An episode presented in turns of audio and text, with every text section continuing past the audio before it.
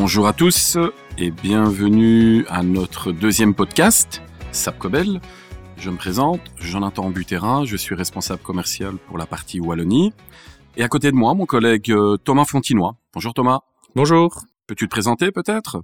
Bonjour, je suis Thomas Fontinois, donc euh, je suis chargé d'affaires pour le service après-vente chez Zapcobel. Voilà. Alors, euh, au cours de ce petit podcast, nous allons aujourd'hui donner, on peut dire des trucs et astuces, c'est plutôt des informations à nos clients pour pouvoir euh, faire des économies d'énergie.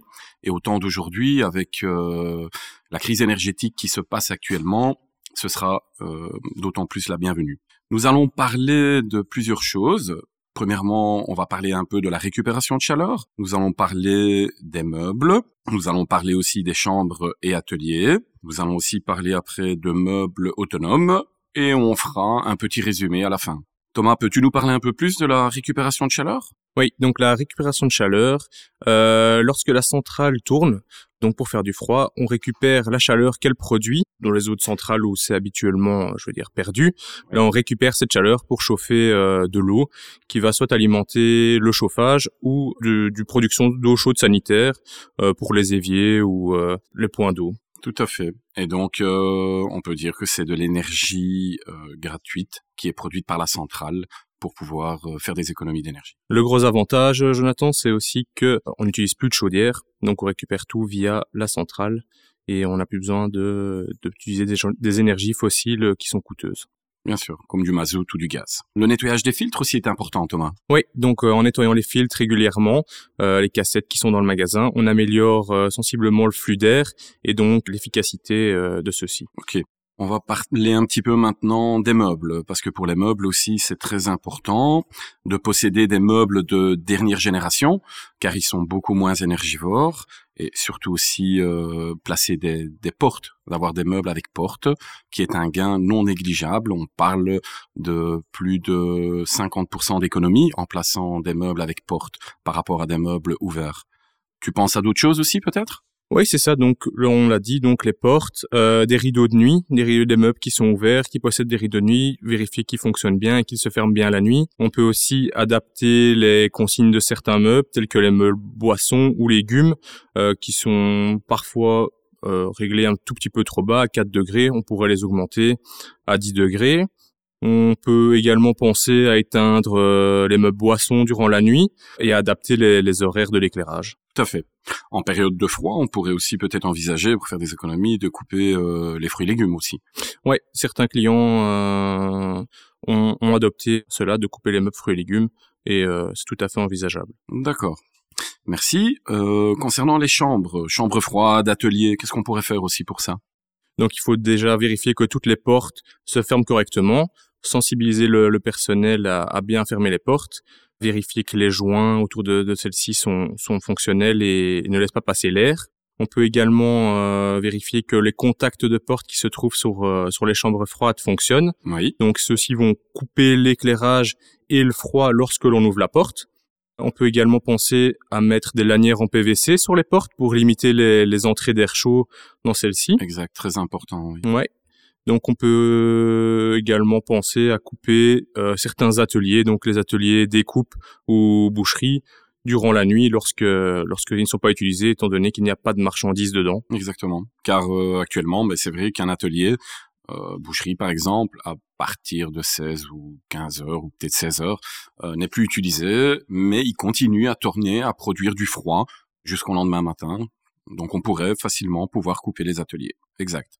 Alors, euh, on va parler un petit peu aussi des meubles autonomes, donc ce qu'on appelle plus communément les meubles démo. Qu'est-ce qu'on pourrait faire, Thomas? Donc les, les, meubles démo en fait sont des gros consommateurs euh, sur une installation, étant donné qu'il y a un compresseur par démo. Euh, pour ceci, on, il faut vérifier régulièrement que le condenseur qui se trouve en dessous euh, soit bien propre, car il s'encrasse très rapidement. Oui. Euh, moi, je pense à une fois tous les mois, ce serait, ce serait envisageable de vérifier si s'il est correct, s'il est propre. Mm-hmm. Euh, donc ça va améliorer l'efficacité et euh, le rendement de, du démo. On peut également envisager de mettre des couvercles euh, sur les démos afin de d'améliorer l'efficacité de celui-ci la nuit euh, lorsque lorsque le magasin est fermé. Exact. Et euh, si on voudrait faire un petit résumé, donc en général, qu'est-ce qu'on pourrait faire d'autre aussi, Thomas? On peut parler peut-être du, du nettoyage du gaz couleur qui me semble très important pour moi. Donc dans l'ensemble, sur l'installation euh, frigorifique, le, le, nettoyage est très important pour tous les postes, mais plus particulièrement le, le gaz couleur ou le condenseur, enfin l'échangeur qui a en toiture, euh, celui-ci doit toujours être propre afin qu'il y ait un bon flux d'air et euh, que ses performances soient euh, soient correctes à ce qui a été dimensionné. Oui, exact. Et on pourrait parler aussi un peu de l'éclairage LED aussi. Donc oui, euh, ce qui est fort énergivore, c'est tout l'éclairage les d'ancienne génération avec des tubes néons, euh, etc. Donc si vous n'avez pas encore passé euh, votre magasin OLED, euh, je pense que ça c'est une étape euh, auquel il faudrait. C'est judicieux de le faire. Ouais. Bien sûr que l'éclairage LED euh, a une durée de vie beaucoup plus longue aussi qu'un qu'un tube euh, normal et euh, un éclairage aussi beaucoup plus neutre et beaucoup plus euh, prenant aussi pour euh, pour l'éclairage du meuble en général. Euh, Thomas, on pourrait parler aussi des contrats d'entretien. Tu pourrais nous expliquer ouais. un petit peu? Donc pour pour résumer en gros tout ce qu'on vient d'expliquer. Euh, on propose aussi trois types de contrats d'entretien euh, afin de tenir tout ça, tout ça à jour. Donc on propose un contrat basique. Donc le basique, c'est deux inspections par an avec nettoyage des gaz couleurs, avec une checklist d'inspection. Oui. L'Advanced, Là, c'est une, deux passages par an également, mais un avec une inspection visuelle, un nettoyage du gaz couleur. Le deuxième avec un nettoyage complet des meubles, donc euh, à l'eau. Oui, là, donc on, peut, on doit vraiment insister sur le fait qu'on va venir euh, nettoyer complètement les meubles, les grilles d'aspiration, de pulsion, euh, pour vraiment, vraiment consommer encore moins. Ouais, c'est ça. Donc tout va être euh, va, va nettoyer afin d'améliorer les flux d'air et l'efficacité de tous les meubles. Ok. Et le dernier type de contrat? euh, Dernier type de contrat, c'est le contrat Advanced Plus. Donc là, ben c'est la même chose qu'un Advanced, sauf que les dépannages sont compris euh, dans le contrat les dépannages de maintenance. Ok, super. Bah écoute, on a fait le tour euh, de nos de nos contrats. Euh, en tout cas, on a donné de bonnes idées à nos clients en trucs et astuces pour pouvoir faire des économies d'énergie. Euh, N'hésitez surtout pas, chers auditeurs, à aller visiter notre site internet sapcobel.be. Vous aurez de nouveau là aussi une checklist pour pouvoir euh, établir et voir un peu qu'est-ce que vous pouvez faire comme économie d'énergie. Et vous aurez un petit résumé de ce qu'on vient de discuter maintenant. Merci à tous et euh, rendez-vous pour notre prochain podcast. Au revoir.